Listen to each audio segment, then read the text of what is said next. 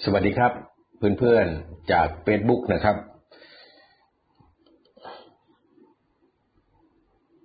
คุณสมศักดิ์นะครับสวัสดีครับคุณสัทนะนะครับจิตโคตรคุณอิทธิพลภูภักดีนะครับคนสู้ชีวิต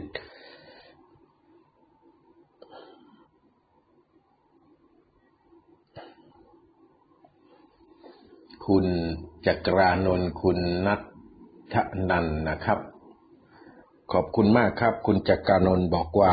ชัดเจนดีนะครับชัดเจนแล้วก็ขอทักทายนะครับขอทักทาย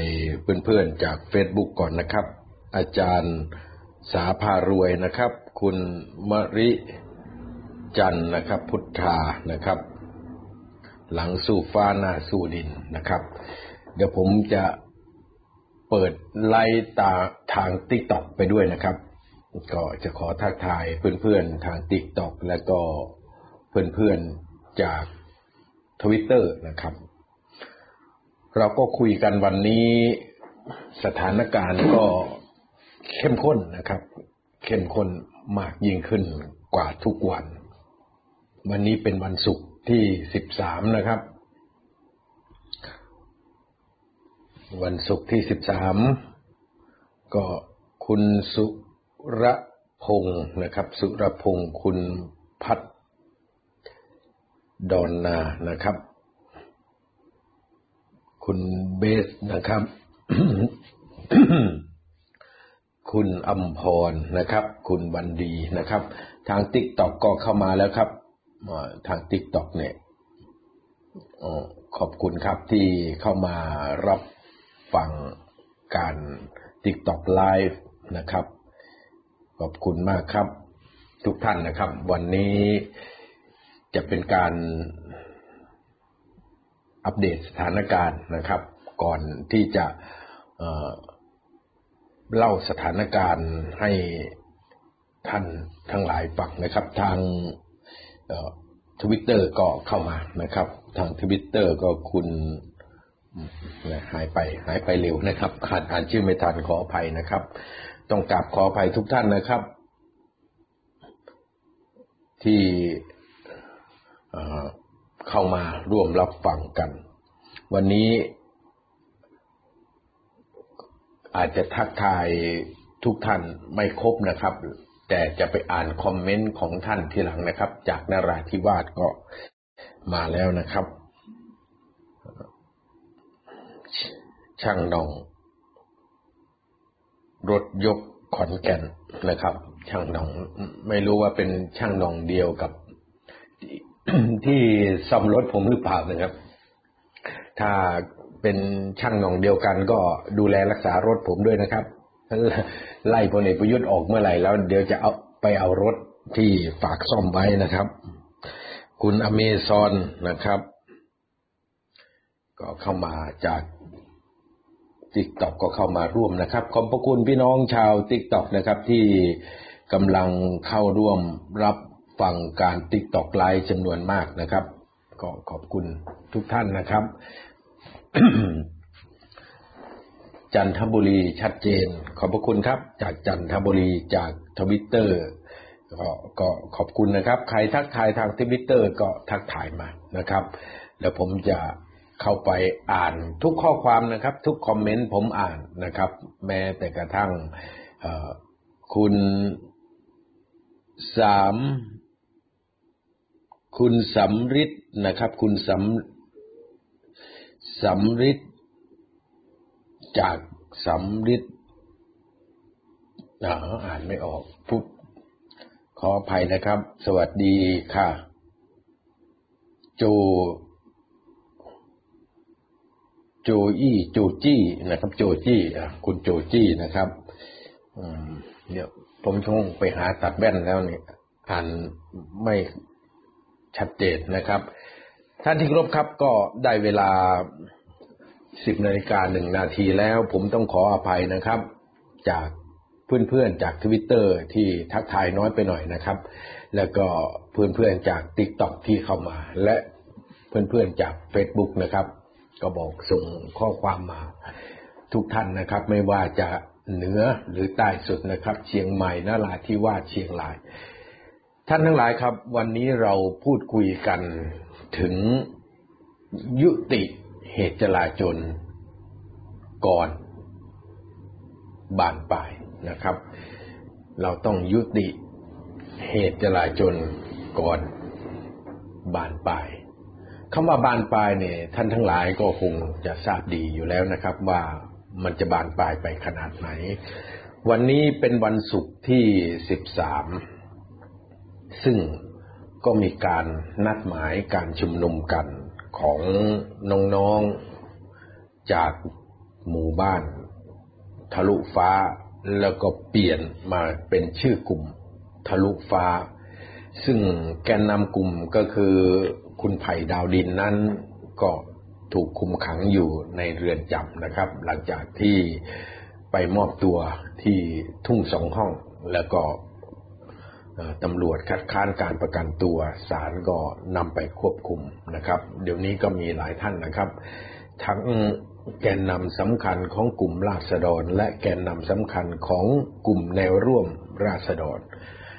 ซึ่งก็มีข่าวลือกันออกมาอีกว่า ในวันที่7กันยายนนั้นจะมีการพิจารณาการถอนประกันตัวซึ่งมีคนอยู่ในเหตุของการถอนประกันตัวจำนวนมากนะครับก็มีความวิตกกันว่าจะเกิดการถอนการประกันตัวครั้งใหญ่ในวันที่7กันยายนก็ต้องติดตามสถานการณ์ส่วนกรณีของครูใหญ่กับน้องไม้นะครับซึ่งเป็นแกนนำสำคัญที่จะต้องได้รับการพิจารณาสั่งฟ้องหรือไม่สั่งฟ้องนั้นเนี่ยก็เป็นอีกเรื่องที่น่าติดตามเหมือนกันว่าสถานการณ์ของกลุ่มต่อต้านพลเอกประยุทธ์ที่เคลื่อนไหวในลักษณะจัดรวมกลุ่มกันแล้วก็มีข้อเสนอที่มากกว่าพลเอกประยุทธ์ต้องออกจากนายกรัฐมนตรีไปนั้นจะพบชะตากรรมอย่างไรนี่คือเรื่องที่หนึ่งที่เราต้องพูดคุยกันวันนี้การที่ น้องๆกลุ่มทะลุฟ้านัดกันในวันนี้นั้นนะผมเรียนกับเพื่อนๆนะครับที่ฟังการ Facebook Live อยู่ทั้ง Twitter ทั้ง TikTok แล้วก็ทั้ง Facebook การที่มีการนัดหมายกันวันนี้ทุกภาคส่วนที่รับผิดชอบไม่ว่าจะเป็นฝ่ายเจ้าหน้าที่ตำรวจหรือแม้กระทั่งสื่อมวลชนทุกคนจะคาดหมายไปในทิศทางเดียวกันว่าหลังเวลา 15 นาฬิกาประชาชนที่นัดหมายกันนั้นเนี่ยก็จะเคลื่อนขบวนไปก็สถานที่เดียวนะครับที่น้องๆเหล่านั้นจะไปหรือแม้กระทั่งพี่น้องประชาชนผู้ที่เข้าร่วมด้วยจิตใจบริสุทธิ์นะครับอยากจะไปกันก็คือบ้านพลเอกประยุทธ์ก็เส้นทางก็คงไม่มีเส้นทางไหนนะครับก็คือจะต้องเดินจากอนุสาวรีย์ชัยสมรภูมิและมุ่งหน้าไปยังสามเหลี่ยมดินแดงเพื่อที่จะเคลื่อนไปที่หน้ากองพันทหารราบที่หนึ่งซึ่งบ้านพลเอกประยุทธ์อยู่ที่นั่นผมเคยพูดไปเมื่อน่าจะหลายเดือนแล้วนะครับก่อนเดือนน่าจะประมาณช่วงกลางเดือนกรกฎาคมหรืออาจจะต้นเดือนผมบอกว่าม็อบเปลี่ยนจากสถานที่กลายเป็นตัวบุคคลแต่ก่อนเนี่ยผู้ชุมนุมจะมุ่งไปจากอนุสาวรีย์ประชาธิปไตยจะมุ่งไปที่ทำเนียบรัฐบาล เพราะในสมัยนู้นเนี่ยเมื่อหลายเดือนก่อนเนี่ยจิตใจของพี่น้องประชาชนยังมองเห็นว่า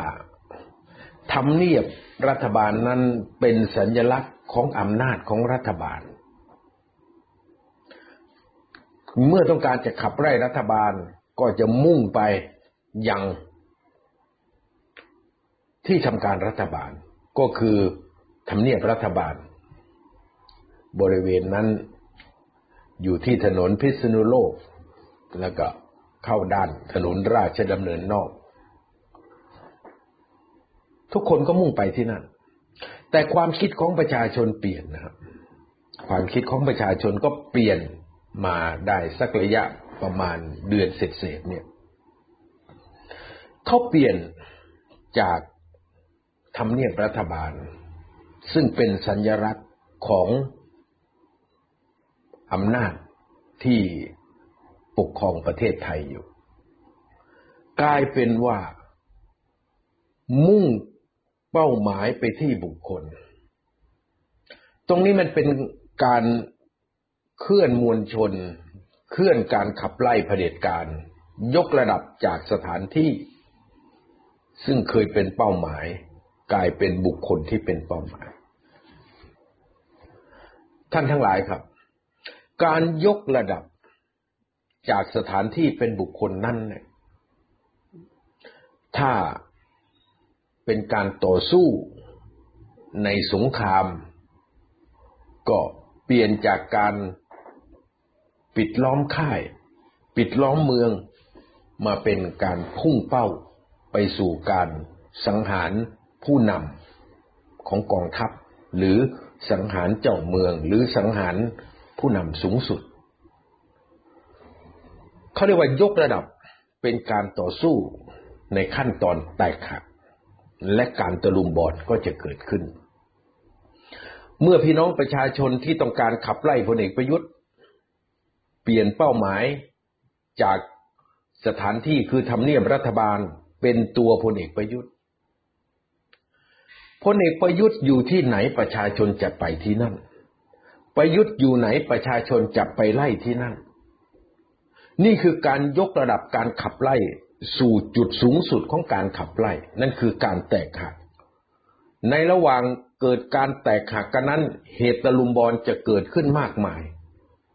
เหตุตะลุมบอลจะขยายตัวเป็นอาณาบริเวณรอบๆสถานที่ซึ่งตัวเป้าหมายคือพลเอกประยุทธ์นั้นอยู่ที่ไหนเหตุตะลุมบอลจะเกิดขึ้นรอบๆบริเวณนั้นเพื่อพุ่งเป้าไปสู่ตัวเป้าหมายให้ได้นี่คือจิตใจลุกลบของประชาชนครับประชาชนเขาต้องการชนะประชาชนต้องการจะไล่พลเอกประยุทธ์จริงๆไม่ได้ไล่เล่นๆนะครับนี่คือเอาจริงนะที่เราเห็นเนี่ยมันคือจุดเริ่มต้นของมหากาพย์การจลาจลใหญ่การจลาจลใหญ่จะพัฒนากลายเป็นการลุกขึ้นสู้อย่างไม่คิดชีวิตของพี่น้องประชาชนดูเทียบเคียงจากพม่านะครับการลุกขึ้นสู้กับเผด็จการถึงแม้ว่าเหตุของเผด็จการนั้นคือการนำกำลังเข้ายึดอำนาจแต่เผด็จการไทยนั้นยึดอำนาจมาหลายปีแล้วแต่มาสืบทอดอำนาจด้วยกฎหมายเผด็จการก็คือรัฐธรรมนูญปี60นี่อธิบายให้เข้าใจกันประชาชนชาวพม่าก็จะลุกขึ้นสู้ด้วยสองมือเปล่าชู3นิ้วเคาะหม้อเคาะไหตีกองนะครับนัดกันบีบแต่แล้วการปราบปรามเนี่ยต้องยอมรับว่าพม่าปราบปรามรุนแรงกว่าไทยยิงกระสุนจริงฆ่าสังหารคนเสียชีวิตเป็นพันแต่ของไทยนะครับนี่ก็ต้องถือว่าสถานการณ์ยังไม่รุนแรงเทียบเคียงกับพม่าได้ยังห่างอยู่หลายช่วงตัวแต่เหตุการณ์จะพัฒนาไปสู่เหตุการณ์คล้ายกับพม่าประชาชนลุกขึ้นสู้ด้วยสองมือเปล่า สุดท้ายประชาชนก็หาอาวุธเท่าที่จะหาได้แหละมาสู้กับตำรวจมาสู้กับตัวแทนของเผด็จการเจ้าหน้าที่ที่ปกป้องเผด็จการชิงประยุทธ์อยู่ท่านก็จะได้เห็นหนังสติ๊กท่านก็จะได้เห็นโมโลท็อปค็อกเทลหรือไอ้ระเบิดเพลิงท่านก็จะได้เห็นพลุท่านก็จะเห็นการเผาอย่างรถยนต์เผาข้าวของเครื่องใช้ที่เป็นของทางราชการซึ่งก็ต้องเตือนผู้ชุมนุมไว้นะครับว่าให้ระมัดระวังเรื่องนี้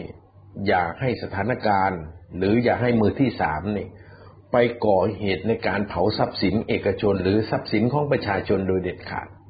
เรื่องนี้ต้องช่วยกันเพราะถ้าเหตุลาม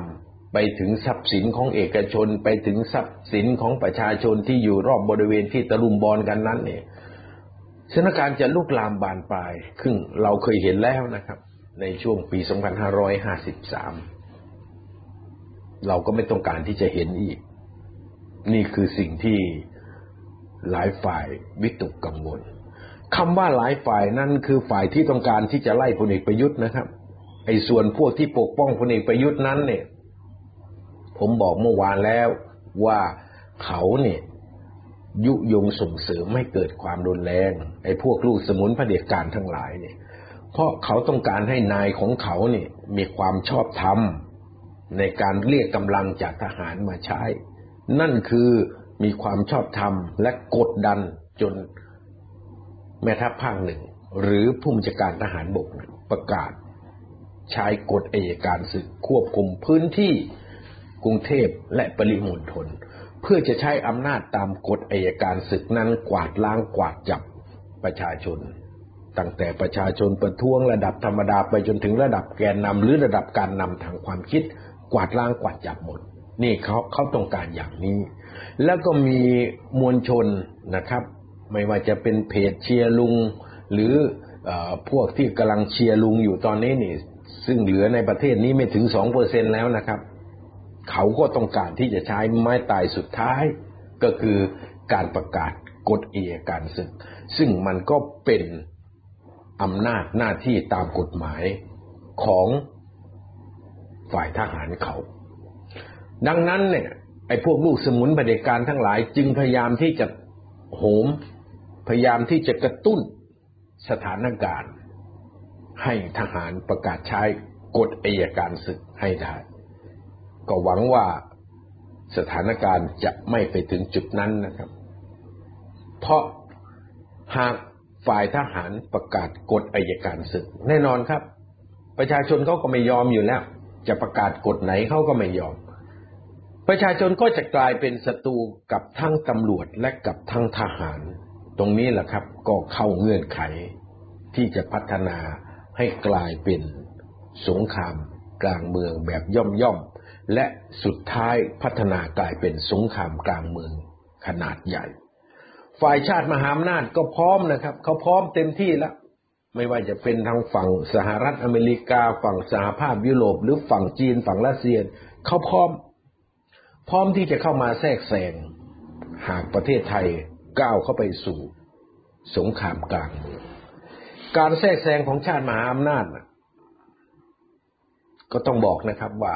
ทุกคนจะได้รับผลกระทบหมดทุกคนเนี่ยหมายถึงคนไทยทั้ง70กว่าล้านคนนะทุกชนชั้นนะทุกองค์กรที่ปกครองประเทศนี้อยู่ทุกเครือข่ายอำนาจที่มีอยู่ในประเทศนี้จะได้รับผลกระทบจากสงครามกลางเมืองทุกฝ่ายประเทศจะแตกเป็นสิ่งเสียงไม่ต้องห่วงครับอาวุธในประเทศไทยมีมากกว่าพม่าแน่นอนที่ท่านทั้งหลายเนี่ยเกิดความสงสัยว่าเอ๊ะทำไมชาวพม่าเนี่ยถูกทหารยิงเสียชีวิตถูกตำรวจยิงเสียชีวิตทำไมไม่เอาอาวุธมาตอบโต้ฝ่ายทหารก็ประเทศพม่าปกครองด้วยระบบเผด็จการทหารอย่างยาวนาน 50-60 ปีนะครับอย่างต่อเนื่องเขาจำกัดการถือครองอาวุธของประชาชนเลยประชาชนทั่วไปไม่มีอิสระที่จะถือครองอาวุธ ไม่มีเสรีภาพที่จะมีปืนไว้ป้องกันตัวแตกต่างจากประเทศไทยนะครับประเทศไทยวันนี้เนี่ยเรามีปืนที่ประชาชนทั่วไปซื้อนะครับไม่ใช่ปืนเถื่อนนะซื้อถูกต้องตามกฎหมายเนี่ยทั้งปืนพกทั้งปืนยาวทั้งปืนลูกซองเนี่ยเกือบ20 ล้านกระบอกนะครับในประเทศนี้ยังไม่นับของเถื่อนอีก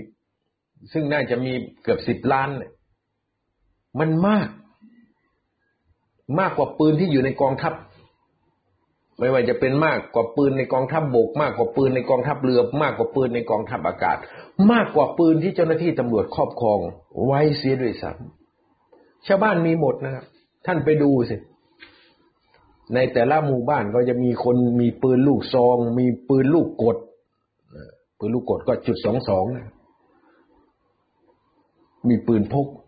ไม่ว่าจะเป็น9 มม. .38 บางคนก็มี357อานุภาพก็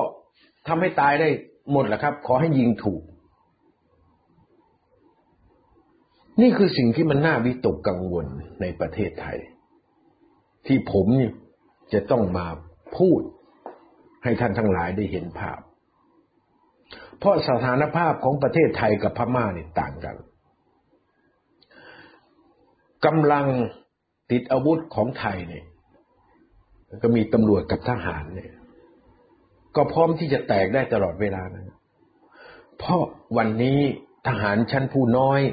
ก็คิดไม่เหมือนทหารระดับสัญญาบัตรคนที่จบจากโรงเรียนนายร้อยหรือจบจปร.เนี่ยนะครับก็จะคิดอีกแบบหนึ่งพวกพลทหารไปเป็นนายสิบไปเป็นจ่าเนี่ยก็จะคิดอีกอย่างหนึ่งพวกทหารชั้นผู้น้อยก็คิดเหมือนชาวบ้านเราเนี่ยนะครับไม่มีใครเอาพลเอกประยุทธ์สักคนหรอกเพราะเขามองว่าเป็นทหารชั้นสูงพวกเหยียบขี้ไก่ไม่ฟอนี่ก็คือความแตกแยกทางความคิดในกองทัพส่วนเรื่องตำรวจเนี่ยไม่ต้องพูดเลยครับตำรวจที่จบจากโรงเรียนนายร้อยที่สอบเข้านะครับกับตำรวจชั้นประทวนเนี่ยไม่ลงรอยกันท่านจะได้เห็นภาพตำรวจชั้นประทวนยิงผู้บังคับบัญชาที่จบจากโรงเรียนนายร้อย3 ผ่านเนี่ยตลอดก็คือไม่กินเส้นกันว่างั้นเถอะมันเป็นจุดเปราะบางที่คนในสังคมเนี่ยรับรู้แต่หลายฝ่ายมองข้ามเพราะเห็นว่ามันไม่มีความสำคัญในสถานการณ์ปกติในสถานการณ์ปกติความแตกแยกกันในกองทัพหรือความแตกแยกกันระหว่างผู้บังคับบัญชาในกองทัพกับผู้ใต้บังคับบัญชาความแตกแยกกันระหว่างผู้บังคับบัญชาในตำรวจกับเจ้าหน้าที่ตำรวจชั้นผู้น้อยตำรวจระดับสูงกับตำรวจชั้นผู้น้อยในสถานการณ์ปกติไม่ได้เป็นเรื่องอันตรายแต่วันนี้ท่านทั้งหลายครับมันเป็นสถานการณ์ไม่ปกติความคิดในการที่จะเปลี่ยนแปลงบ้านเมืองให้กลายเป็นประชาธิปไตยนั้นมันแทรกซึมอยู่ในความคิดของพี่น้องประชาชนจำนวนมากนะครับมันแทรกซึมเข้าไปในหมู่ของทหารชั้นผู้น้อยมันแทรกซึมเข้าไปอยู่ในตำรวจชั้นประทวนไปอยู่ในความคิดดาบไปอยู่ในความคิดจ่าไปอยู่ในความคิดผู้หมู่ในสิบหรือพลตำรวจมันแทรกซึมเข้าไปหมดเพราะระบบตำรวจไทยระบบทหารไทยนั้นเป็นระบบกดขี่ข่มเหงมันไม่ได้พัฒนาเหมือนทหารอาชีพหรือตำรวจอาชีพในต่างประเทศนะครับระบบราชการไทยเป็นระบบที่กดขี่เป็นระบบที่เจ้านายนี่มีสถานภาพเหมือนเจ้าชีวิตมันจึงเกิดการกดทับกดขี่มาอย่างต่อเนื่องยาวนานเราก็เห็นการแสดงออกนะครับไม่ว่าจะเป็นการทำร้ายผู้บังคับบัญชาหรือการฆ่าผู้บังคับบัญชาก็มีอยู่ให้เห็นเป็นระยะนั่นคือสภาพที่มันเกิดขึ้นในระบบการกดขี่ของราชการไทยนี่ผมต้องเอาความคิดของคนในระบบมาเล่าให้ท่านทั้งหลายฟัง และวันนี้มันเป็นสถานการณ์ที่อ่อนไหวภาวะการถูกกดขี่ข่มเหงเนี่ยมันจะปะทุขึ้นเมื่อมาถึงจุดหนึ่งจุดของมิกสัญญีกรียุคท่านก็มีความสงสัยว่ากองทัพไทยเนี่ยจะเข้ามาดูแลควบคุมสถานการณ์ได้ไหมหากเกิดมิกสัญญีกรียุคผมเล่าความจริงให้ท่านฟังก่อนที่ฝ่ายทหารจะมาปฏิบัติการแก้ปัญหาการชุมนุมของคนเสื้อแดงในปี 2553 นั้นได้มีการเอาทหารที่จะลงมือปฏิบัติการจะกี่พันกี่หมื่นคนก็แล้วแต่นะครับเข้าไปอบรมก่อนเข้าไปทำความเข้าใจเข้าไปทำการโฆษณาชวนเชื่อหรือโปรพาแกนดาให้ทหารเนี่ยมีความคิดเป็นหนึ่งเดียวกันมองเห็นคนเสื้อแดงในปี 2553 เนี่ยเป็นอันตรายต่อระบอบการปกครองประเทศ นี่ต้องเล่าให้ท่านทั้งหลายฟังในความจริงนี้นะครับแล้วเขาใช้เวลาทำความคิดกับทหารที่จะต้องลงมาปฏิบัติไม่น้อยกว่า6เดือนเอามานั่งฟังเอามาใส่สมองเอาข้อมูลใส่สมองอัดออกไปไม่อย่างนั้นปฏิบัติการไม่ได้ครับเพราะมันเป็นคนไทยด้วยกันไงนั่นปี 2553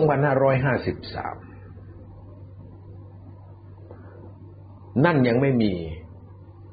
สังคมที่โลกโซเชียลมีอิทธิพลโลกโซเชียลได้เปิดหูเปิดตาเปิดสมองให้หูได้ยินทุกเรื่องราวให้ตาสว่างเห็นทุกเรื่องราวให้สมองเปิดกว้างเป็นอิสระไม่ถูกครอบด้วยกลาวันนี้สังคมมันจึงเป็นสังคมที่เปราะบางเพราะมันใช้วิธีการแบบเดิมไม่ได้อีกแล้วจะเรียกเจ้าหน้าที่ฝ่ายความมั่นคงไปนั่งอบรมแล้วใส่ความคิดเข้าไปว่าคนนี้เป็นอันตรายพวกนี้เป็นอันตรายก็คนที่นั่งอยู่ในที่อบรมนั่นแหละก็ส่งข้อมูลมาให้อีกฝ่ายก็คือพี่น้องประชาชนได้เห็นว่านี่ฝ่ายความมั่นคงกำลังทำอย่างนี้นะตำรวจกำลังทำอย่างนี้นะทหารกำลังจัดอบรมเรื่องเหล่านี้นะก็แตกคือกันเพราะมันเป็นการทำที่ไม่ชอบทำทหารมีหน้าที่จะปกป้องประเทศให้ปลอดภัยจากศัตรูภายนอกประเทศแต่การอบรมกับบอกว่าคนในประเทศนี้คนที่อยู่ในวงการการเมืองคนนี้เป็นอันตรายต่อชาติมันก็ย้อนแย้งกันไงครับเหมือนตำรวจเนี่ยมีหน้าที่จะดูแลรักษาความสงบภายในประเทศแต่จะต้องทำการสืบสวนหาบุคคลที่เป็นอันตรายต่อรัฐในเรื่องการเมืองอย่างนี้ซึ่งมันก็ย้อนแย้งกับภารกิจภาระหน้าที่ของเขาพอทำภารกิจที่ไม่ได้ตรงกับปรัชญาหรือไม่ตรงกับอุดมการณ์ของหน่วยงานนั้นๆความลับก็ถูกเปิดเผยแล้วก็เรียกว่าโป๊ะแตกภาษาวัยรุ่นนะครับทุกการอบรมก็เลิกสลายไปหรือแม้กระทั่งกลุ่ม IO เนี่ยก็ถูกแฉไงนี่ผมอธิบายให้ท่านเห็นดังนั้นเนี่ยสังคมที่มันเท่าทันกันเนี่ยมันจึงต้องมีความจริงและความจริงมันคือความจริงเดียวครับว่าวันนี้เนี่ยประเทศของเราต้องการเป็นประชาธิปไตยวันนี้พลเอกประยุทธ์คือผู้สืบทอดอำนาจของเผด็จการประชาชนต้องการประชาธิปไตยจึงต้องเอาพลเอกประยุทธ์ออกจากนายกรัฐมนตรีและไอ้นายกที่มาจากการสืบทอดอำนาจของรัฐธรรมนูญเผด็จการเนี่ยมันกลับทำให้บ้านเมืองเสียหายมันกลับทำให้พี่น้องเจ็บป่วยติดเชื้อและเสียชีวิตเป็นจำนวนมากและมันยังมีความคิดที่จะออกกฎหมายนิรโทษกรรมออกกฎหมายนิรโทษกรรมให้กับตัวเองอีกไม่ต้องรับผิดชอบ ในสิ่งที่มันทำผิดพลาดไปไม่ว่าจะเป็นการหาวัคซีนการบริหารวัคซีนจนพี่น้องประชาชนเจ็บป่วยล้มตายเป็นจำนวนมากนี่ไงครับไอ้นายกที่มาจากการสืบทอดอำนาจของเผด็จการก็มันทำซะอย่างนี้แล้วมันยังบริหารจนประเทศนี้เละเทะเศรษฐกิจล่มสลายแล้วมันยังปล่อยให้มีการทุจริตคอร์รัปชันของระบบราชการมากที่สุดในประวัติศาสตร์ชาติไทยเห็นไหมครับก็มันเป็นเสียอย่างนี้นี่เขาจะเก็บไว้ทำไมจะเก็บประยุทธ์ไว้ทำไมผมยังบอกว่าตำรวจ190เอาเกือบไม่อยาก100 ละ 100แล้วครับ100 ละ 90เกลียดพลเอกประยุทธ์ทหารระดับล่างครึ่งกองทัพเกลียดพลเอกประยุทธ์เพราะพลเอกประยุทธ์ทำให้เสื่อมเสียเกียรติภูมิของทหารนี่แหละครับเนี่ยผมยึดหลักให้ท่านทั้งหลายได้เห็นดังนั้นเนี่ยสถานการณ์ในประเทศเนี่ยมันเหมือนกับแจกันมันล้าวนะครับแจกันสวยงามนะตั้งอยู่แต่มันมีรอยล้าวเต็มไปหมดถ้าอะไรไปกระทบนิดหน่อยนะแจกันที่ตั้งอยู่โชว์อยู่เหมือนประเทศไทยของเรามองแล้วมันสวยงามมันจะแตกโพะทันทีแล้วจะล่มสลายที่ผมพูดเนี่ยนอกจากพูดให้ท่านทั้งหลายซึ่งเป็นพี่น้องประชาชนคนธรรมดาเหมือนผมเนี่ยได้รับทราบผมยังพูดไปเพื่อให้คนที่เขามีอำนาจจริงๆของประเทศนี้ได้รับทราบด้วยว่าประเทศนี่มองภายนอกแล้วประเทศไทยสวยงามมั่นคงนะแต่ถ้าเอ็กซเรย์ลงไปแล้วรอยร้าวรอยแตกมันเต็มแผ่นดินรอเพียงแค่ว่ามีอะไรมากระทบนิดหน่อยมันจะแตกละเอียดเลยนี่คือสภาพของประเทศไทยในปัจจุบันเอาล่ะครับนี่คือสิ่งที่ปูพื้นให้ท่านได้เห็นว่าสถานการณ์ประเทศมันอ่อนไหวมากมากและมากจริงๆดังนั้นผมจึงอยากจะบอกกับพี่น้องประชาชนนะครับบอกกับท่านที่มาฟังผมเนี่ยบอกกับท่านที่แชร์ไปเนี่ยนะประชาชนไม่หยุดหรอกเห็นผมบอกกับท่านทั้งหลายเลยประชาชนไม่หยุดที่จะต่อสู้เพื่อจะเอาพลเอกประยุทธ์ออกนี่คือความจริงแท้ที่สังคมเราเดินมาถึงแล้วมันก็ตั้งคำถามกันว่าแล้วเราจะต่อสู้ไปถึงไหนวันนี้มีการนัดหมายชุมนุมเหตุการณ์ก็จะจบแบบทุกครั้งที่ผ่านมานะครับประชาชนก็จะพัฒนาการลุกขึ้นสู้ของตนเองให้มากขึ้นหัวเชื้อกลุ่มทะลุฟ้านัดกันที่อนุสาวรีย์ชัยสมรภูมิเขาก็ต้องเดินมาจุดเดิมนะประชาชนที่อยากจะลุกขึ้นสู้มีความต้องการที่จะไล่พลเอกประยุทธ์ก็จะเคลื่อนเข้ามาสมทบตำรวจก็จะต้องทำตามเหมือนที่ทำแหละครับสกัดกั้นบ้างหรือเข้าไปจับกุมบ้างพอตำรวจสกัดกั้นพอตำรวจจับคุมพอตำรวจยิงแก๊สน้ำตาใส่ก็แย่ลังแตนสิครับประชาชนเขาไม่เห็นความชอบธรรมแล้วเขาจะตบมือสนับสนุนตำรวจมีที่ไหนล่ะครับเมื่อประชาชนเห็นความอายุติธรรมเห็นความชอบธรรมเขาก็ต้องออกมาสู้ก็เหมือนแย่ลังแตนล่ะครับพึบมาก็จบอีหลอบเดียวกันทีนี้การพัฒนาการสู้เนี่ยก็จะแตกต่างกันไปเช่นตำรวจขึ้นไปอยู่บนทางด่วนประชาชนก็เผาใต้ทางด่วนให้ควันมันขึ้นไปหาพวกที่อยู่บนทางด่วนนี่ก็เห็นแล้วนะครับเมื่อวันที่11ที่ผ่านมาตำรวจเอาตู้คอนเทนเนอร์ไปกั้นทางเข้าบ้านพลเอกประยุทธ์ทางไปบ้านพลเอกประยุทธ์ประชาชนก็พยายามที่จะบุกเข้าไปบุกทางตู้คอนเทนเนอร์ไม่ได้ก็อ้อมไปก็ผมบอกแล้วว่าพื้นที่นั้นมันกว้างก็ไล่มาตั้งแต่สุทธิสารแยกที่จะไปสุทธิสารยาวมาเนี่ยมันมีทางมาหน้าบ้านพลเอกประยุทธ์หมดล่ะ ประชาชนก็ต้องแห่กันมาแล้วมันจะรับมือไหวเลยครับก็ผมบอกแล้วว่ายังไง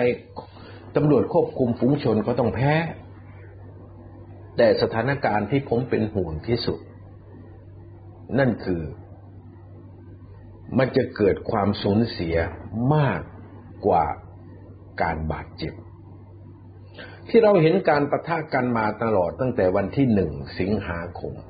เอาตัดแค่เดือนสิงหานะครับไอ้ที่ปะทะกันก่อนๆนู้นนี่รับทราบกันอยู่แล้วตั้งแต่การปะทะกันวันที่1สิงหาคมเป็นต้นมาเนี่ยมีผู้บาดเจ็บจำนวนมากนะครับร้ายแรงสุดก็ประทัดยักษ์ระเบิดใส่มือแล้วก็ฝ่ายเจ้าหน้าที่ก็ถูกลอบยิงไป2ราย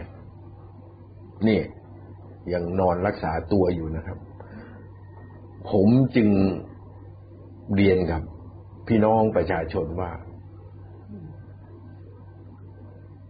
ถ้าสถานการณ์มันมากกว่าการบาดเจ็บเหตุการณ์มันก็จะไปอีกอย่างหนึ่งนะครับ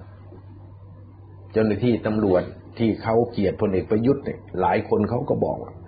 เขาอยากให้พลเอกประยุทธ์ออกเขาไม่อยากสูญเสียเขาเห็นเพื่อนเขาถูกลอบยิงเขาเห็นความโกรธของตำรวจก็คือเป็นเพื่อนกันมาด้วยกันและเห็นเพื่อนถูกยิงเขาก็กลัวว่าตำรวจเนี่ยจะคุมตัวเองไม่อยู่แล้วก็จะไปทำร้ายประชาชนเหมือนอย่างวันที่11นะขับรถปิกอัพไล่ยิงประชาชนตามท้องถนนนะมันเสียหายต่อเกียรติภูมิของตำรวจจนวันนี้ตำรวจแทบไม่เหลือเกียรติภูมิอะไรแล้วถ้าเกิดมันร้ายแรงไปกว่านั้นล่ะครับ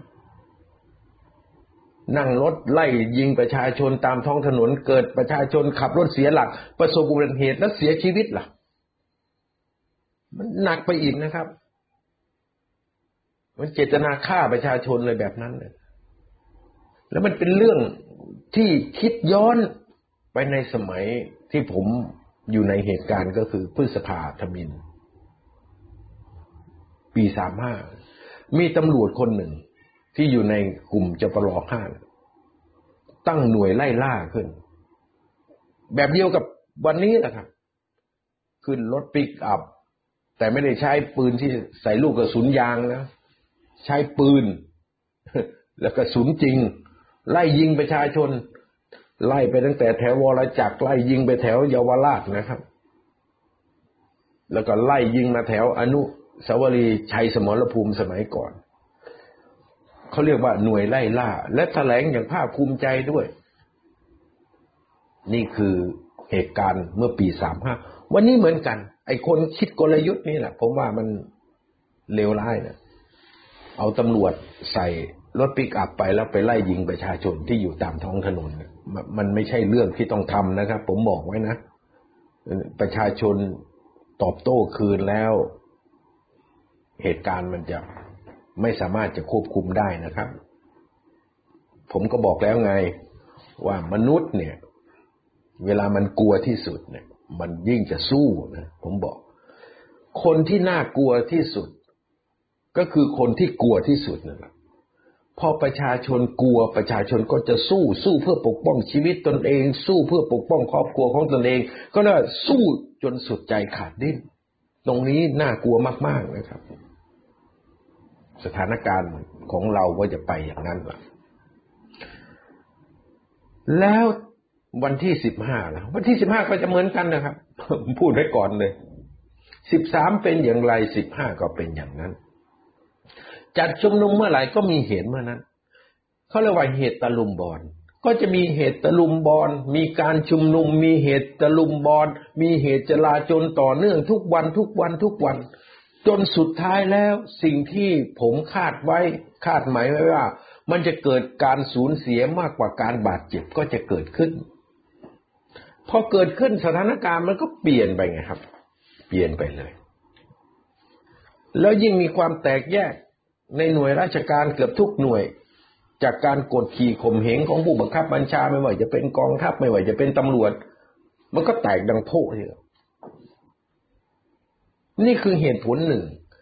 ที่ทหารเขาต้องสั่งให้ยืนนิ่งๆให้ยืนขาตายในสถานการณ์นี้เพราะถ้าเคลื่อนออกไปแล้วกองทัพก็แตก เพราะตอนนี้ในกองทัพมันเห็นไม่เหมือนกันไงครับทหารระดับล่างเนี่ยเข้าข้างพี่น้องประชาชนฝ่ายประชาธิปไตยเนี่ยพวกผู้บังคับบัญชาบางคนก็แอบเข้าข้างแต่บางคนก็ไปยืนอยู่ในจุดที่หนุนพลเอกประยุทธ์หรือลอยตัวหนีปัญหามันจึงไม่อยากให้กองทัพแตกนี่เป็นเหตุผลหนึ่งที่ทหารยืนขาตายในสถานการณ์นี้แล้วเราจะยุติเหตุนี้ได้อย่างไรที่ผมตั้งเป็นหัวข้อยุติเหตุจลาจลก่อนจะบานปลายคือบานปลายไปสู่มิกสัญญีกลียุคเป็นอนาธิปไตยสุดท้ายจบด้วยสงครามกลางเมืองเราจะยุติเหตุก่อนดีไหมครับหรือว่าจะปล่อยให้การพัฒนาเป็นขั้นเป็นตอนไปเหมือนที่เกิดขึ้นในเวเนซุเอลาเหมือนที่เกิดขึ้นในชิลีนะครับเพราะผมเห็นการต่อสู้ของพี่น้องประชาชนเขามีความสุขสนุกสนานมีการนำดนตรีไปเป่าก็เพื่อที่จะให้ขวัญกำลังใจกับคนที่มาต่อสู้ยิ่งพี่น้องประชาชนมีความล่าเริงในการต่อสู้เพื่อจะโค่นเผด็จการเมื่อไหร่นะสถานการณ์เอาไม่อยู่แล้วเพราะไม่ได้ต่อสู้ด้วยความหวาดกลัวเป็นการต่อสู้ที่มุ่งมั่นมีขวัญกำลังใจเนี่ยน่ากลัวคำถามที่ว่าเรามาหยุดสถานการณ์นี้ให้มันหยุดแค่ตรงนี้หยุดแค่เหตุจลาจลที่การสูญเสียยังมีเพียงแค่การได้รับบาดเจ็บนะครับยังไม่ได้ถึงขนาดจะต้องมีใครเสียชีวิตเรามาหยุดตรงนี้ก่อนดีไหมครับเราเนี่ยไม่ใช่ประชาชนนะครับเราที่ผมหมายถึงก็คือตัวผู้มีอำนาจรัฐอยู่ในปัจจุบันผมชวนท่านหยุดสถานการณ์นี้ณวันนี้หยุดก่อนดีไหมครับพลเอกประยุทธ์ครับท่านก็รู้อยู่แล้วว่าท่านสู้ต่อไปเนี่ยท่านสู้ไม่ได้อันนี้พูดกันอย่างมัทธุรสวาจานะครับไม่ได้ด่าทออะไรท่านเลยคือพลเอกประยุทธ์ท่านไม่สามารถที่จะสู้ประชาชนได้หรอกท่านก็เห็นอยู่แล้วและอีกไม่กี่วันไม่กี่สัปดาห์ข้างหน้านี้ตำรวจคฝ.ที่ไปตั้งเพื่อคุ้มครองทางไปบ้านของท่านเนี่ยก็จะแตกพ่ายและสถานการณ์มันก็จะบานปลายถ้าพี่น้องประชาชนไปอยู่หน้าบ้านท่านหน้าค่ายทหารที่ท่านอยู่ข้างในเนี่ยมันนี่คุมไม่ได้เลยนะครับผมบอกท่านเลยนะท่านเก็บภาพเก็บผ่อนหนีไม่ทันนะครับพลเอกประยุทธ์นี่ต้องเตือนกันไว้ก่อนและต้องชวนพรรคร่วมรัฐบาลพูดคุยกันมาหยุดสถานการณ์การจลาจลไว้ก่อนดีไหมครับดีกว่าจะเป็นเหตุจลาจลเป็นมิกสัญญีกลียุคและสุดท้ายไม่มีสภาผู้แทนราษฎรเหลือให้พวกท่านได้นั่งทำงานนะครับอาจจะมีพวกหนึ่งอยากจะแอนออกมาแล้วก็ฉีกรัฐธรรมนูญประกาศยุบสภาผู้แทนราษฎรประกาศยุบสมาชิกวุฒิสภาทั้งหมดยุบรัฐสภาพวกท่านก็ตกงานนะครับไอ้งบประมาณที่ท่านทำไว้ก็ไม่ได้เอาไปใช้ประโยชน์ให้กับพี่น้องประชาชนนะแล้วท่านอย่าคิดนะว่าเขาไม่กล้าแอนเนี่ย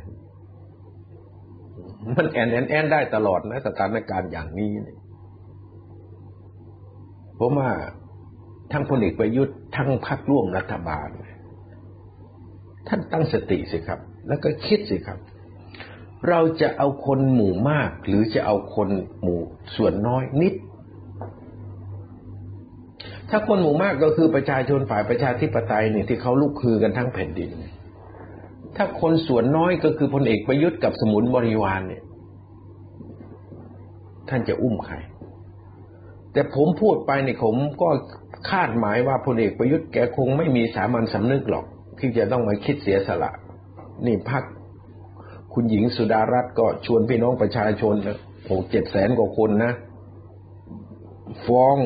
คดีอาญากับพลเอกประยุทธ์นะละเมิดนะครับทำให้เขาสูญเสียทั้งชีวิตสูญเสียทั้งธุรกิจ ทำให้เขาล้มละลายทำให้เขาเกิดความวิบัติชิบหายประชาชนฟ้องพลเอกประยุทธ์ก็นี่ไงครับแล้วฟ้องไปนี่นะยังแค้นไปฟ้องนะถ้าความแค้นมันเลยที่ต้องการจะฟ้องนะครับมันหนักไปอีกนะนี่ผมต้องบอกท่านได้มีโอกาสคุยกับสสคนสำคัญของพรรคฝ่ายค้านเขาก็ยืนยันนะครับว่าจะมีการยื่นอภิปรายกันไม่วันที่13ก็อาจจะเป็นน่าจะวันนี้นะเพราะวันนี้เป็นวันศุกร์หรือไม่งั้นก็จะยื่นในสัปดาห์หน้าแต่เวลาในการที่จะให้มีการอภิปรายนี่ก็ขึ้นอยู่กับประธานสภาผู้แทนราษฎรว่าจะบรรจุอภิปรายในเดือนสิงหาหรืออภิปรายในเดือนต้นเดือนกันยาก็ต้องมาดูกันเหตุการณ์จะรุนแรงขึ้นหลังวันที่22เหตุการณ์จะรุนแรงขึ้นหลังวันที่22นะครับตามที่ผมได้รับทราบข้อมูลคือหลัง22สิงหาคมเหตุการณ์จะรุนแรงมากดังนั้นสถานการณ์ที่ควรจะต้องหยุดก่อนเนี่ยก็คือตัวพลเอกประยุทธ์นะครับผมอยากให้พลเอกประยุทธ์คิดนะวันนี้ไม่รู้ท่านทำงานหรือเปล่าหรือว่านอนอยู่บ้านเฉยๆหรือเล่นกับหมาของท่านอยู่ก็ไม่รู้นะแต่อยากให้ท่านคิดท่านเสียสละเถอะเพราะการเสียสละของท่านน่ะมันช่วยประเทศไว้ได้มากท่านอย่าใช้อัตตาตัวตนเลยนะครับนี่ก็ฝากท่านไว้เพราะท่านรู้อยู่แล้วลูกน้องของท่านสภาความมั่นคงแห่งชาติก็ทำซีนาริโอให้ท่านได้เห็นแล้วว่าขณะนี้เนี่ยชาติมหาอำนาจเนี่ยไม่ว่าจะเป็นสหรัฐอเมริกาสหภาพยุโรปเนี่ยเขากินแดนมากแล้วและเขานี่ไม่เอาเขาไม่หนุนท่านว่างั้นเถอะครับแต่เขาจะหนุนประชาชนที่โค่นท่านส่วนประเทศจีนเนี่ยในความเป็นจริงก็คือไม่เอาพลเอกประยุทธ์มานานแล้วนะครับทูตจีนเนี่ยไม่มีในประเทศไทยมา2 ปีนะเพิ่งตั้งมาใหม่นะคือเขาประท้วงแล้วที่เขาส่งทูตคนใหม่มาเนี่ยเพราะเขาเห็นแล้วว่าจะเกิดการเปลี่ยนแปลงและจะมีรัฐาธิปัตย์ใหม่ในประเทศไทยเร็วๆนี้จึงต้องตั้งเอกอัครราชทูตของจีนมาสร้างสัมพันธ์กับขั้วอำนาจใหม่ที่จะเกิดขึ้นในอีกไม่กี่สัปดาห์หรืออีกไม่ผมว่าน่าจะไม่ถึงเดือนหรือ2 เดือนเนี่ยนั่นคือการเตรียมการของชาติมหาอำนาจนี่สภาความมั่นคงแห่งชาติก็ทำซีนาริโอไปให้ท่านเห็นแล้วนะครับอันนี้พูดกันแบบกัลยาณมิตรนะถึงท่านจะไม่นับผมเป็นมิตรในเรื่องส่วนตัวผมก็ไม่มีอคติกับท่านในเรื่องส่วนตัวเลยแต่ผมเห็นว่าท่านเป็นคนไร้ประสิทธิภาพทำให้ประเทศชาติวิบัติชิบหายผมจึงต้องมาไล่ท่านเมื่อท่านรู้ท่านต้องตัดสินใจนะครับถ้าสถานการณ์จลาจลมันสูงขึ้นและเกิดความสูญเสียมากกว่าการบาดเจ็บท่านเตรียมตัวเลยผมบอกว่าท่านเตรียมตัวเลยแล้ววันนี้เนี่ยพวกที่อยากจะแอนเนี่ยเขาตัดสินใจนะครับเขาอยากเห็นการสูญเสียที่มากกว่าการบาดเจ็บและผมก็กลัวเหลือเกินกลัวว่ามือที่1ไม่มีหรอกครับมือที่3เอามือพวกที่จะสร้างสถานการณ์ให้เกิดการแอนเนี่ยกลัวทำร้ายประชาชนหรือว่ากลัวทำร้ายเจ้าหน้าที่ตำรวจเพื่อให้สถานการณ์มันร้อนกว่านี้แต่ที่พูดมาทั้งหมดนี้เนี่ยก็ยืนยันอีกครั้งหนึ่งนะครับว่าประชาชนไม่เลิกหรอกในการไล่ครับเขาก็จะทำเหมือนเดิมนะครับแล้วผมก็ได้รับการยืนยันจากน้องๆแล้วว่าทำเหมือนเดิมสู้ต่อไปประเทศนี้เป็นของประชาชนก็ถูกครับเราก็ต้องให้กำลังใจกับน้องๆเขาก็ให้ระมัดระวังนะครับให้ระมัดระวังกันประยุทธ์ไม่มีทางที่จะอยู่เป็นนายกได้ยืนยันครั้งที่100แล้วโดยพฤติในวันนี้รัฐบาลประยุทธ์ก็หมดสภาพเหลือเพียงแค่กฎหมายเขียนว่าเป็นรัฐบาลแค่นั้นดังนั้น เราต้องยึดหลักของชาวพุทธที่ยึดกันนะครับเราต้องดับทุกข์ของแผ่นดินทุกข์ของประชาชนดับทุกข์ก็ต้องไปดูต้นเหตุแห่งทุกข์ว่าวันนี้พี่น้องประชาชนทุกข์ทั้งแผ่นดินนี่ต้นเหตุคืออะไรก็ต้องไปดับที่ต้นเหตุครับต้นเหตุก็คือพลเอกประยุทธ์จันทร์โอชาคือต้นเหตุถ้าดับตรงเหตุนี้ได้จัดการเหตุแห่งทุกข์ได้ประเทศชาติก็ไม่ทุกข์แล้วครับประเทศชาติก็จะเดินหน้าต่อไปวันนี้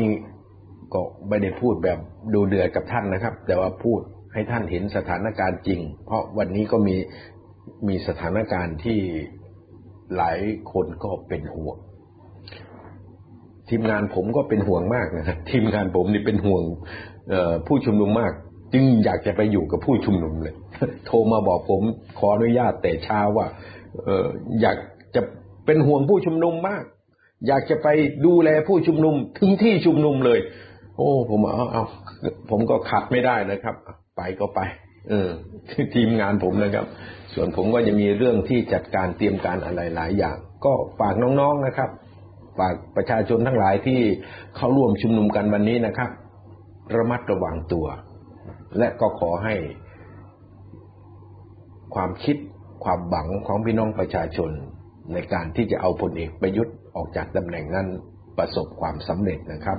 ขอให้กำลังใจทุกคนนะครับแล้วก็ฝากดูแลทีมงานผมด้วยนะครับเขาโทรมาบอกว่าเขาจะไปร่วมด้วยก็ประชาชนผู้รักประชาธิปไตยทั้งหลายก็ดูแลซึ่งกันและกันขอให้ทุกท่านประสบความสำเร็จนะครับเอาชนะพลเอกประยุทธ์ให้ได้วันนี้ผมต้องขอลาพี่น้องไปก่อนนะครับพบกันใหม่อีกครั้งหนึ่งสวัสดีครับ